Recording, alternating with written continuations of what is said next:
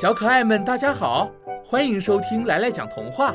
来来今天要讲的童话故事名字叫《装一瓶月光回家》。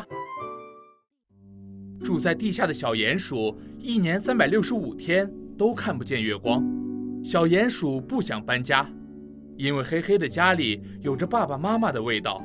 小鼹鼠的爸爸妈妈都去了很远很远的地方，它再也见不到他们了。冬天来了，小鼹鼠觉得黑黑的家里从来没有这样寒冷过，于是它带着一个空空的瓶子离开了家。你在干什么？月光下，一只兔子发现了小鼹鼠。我想装一瓶月光回家。哈哈，你真是一只傻得可爱的鼹鼠。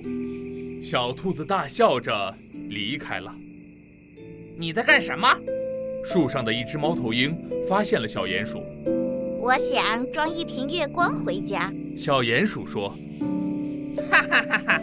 我活了大半辈子，可从未听说过月光可以装进瓶子里。”猫头鹰说完，闭上了眼睛，不再搭理小鼹鼠了。小鼹鼠知道兔子和猫头鹰说的都没错，可是它还是想装一瓶月光，回到那个永远黑暗的地下。那样，我也许就不会感到寒冷了。小鼹鼠想。就这样，在每一个有着月光的冬夜，小鼹鼠都会拿着它的玻璃瓶，走在草丛、山林里。天越来越冷，小鼹鼠的家也更加黑暗阴冷。小鼹鼠拼命地闻着空气中爸爸妈妈留下的味道，温暖着自己。他多么想在夜晚拥有一束光亮啊！一天晚上，小鼹鼠又离开了家。亲爱的小鼹鼠，你在干什么？一只坐在树上看星星的小松鼠发现了它。我想装一瓶月光回家。小鼹鼠以为小松鼠会像别的动物那样笑它傻，可是小松鼠却说。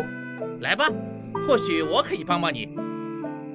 小松鼠的家在树上，它邀请小鼹鼠到自己的家里。小松鼠将玻璃瓶放在窗外，然后牵着它的手，安静地看着外面的树林，看着树叶筛过的月光渗入瓶中。看着看着，小鼹鼠的心慢慢地暖和了起来。谢谢你，亲爱的小松鼠。离开的时候，小鼹鼠深情地说道：“不用谢，欢迎你明天晚上还到我家里装月光。”小松鼠说。听了小松鼠的话，小鼹鼠使劲地点了点头。他相信这个冬天自己再也不会觉得冷了，也不用再担心家里永远是黑黑的了。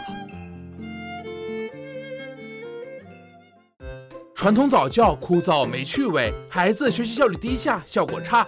火火兔智能多屏早教魔方 P 九，助力孩子学习游戏两不误。独创多屏拼接交互技术，让早教内容就像搭积木一样益智有趣。边玩游戏边学习，智力开发找 P 九。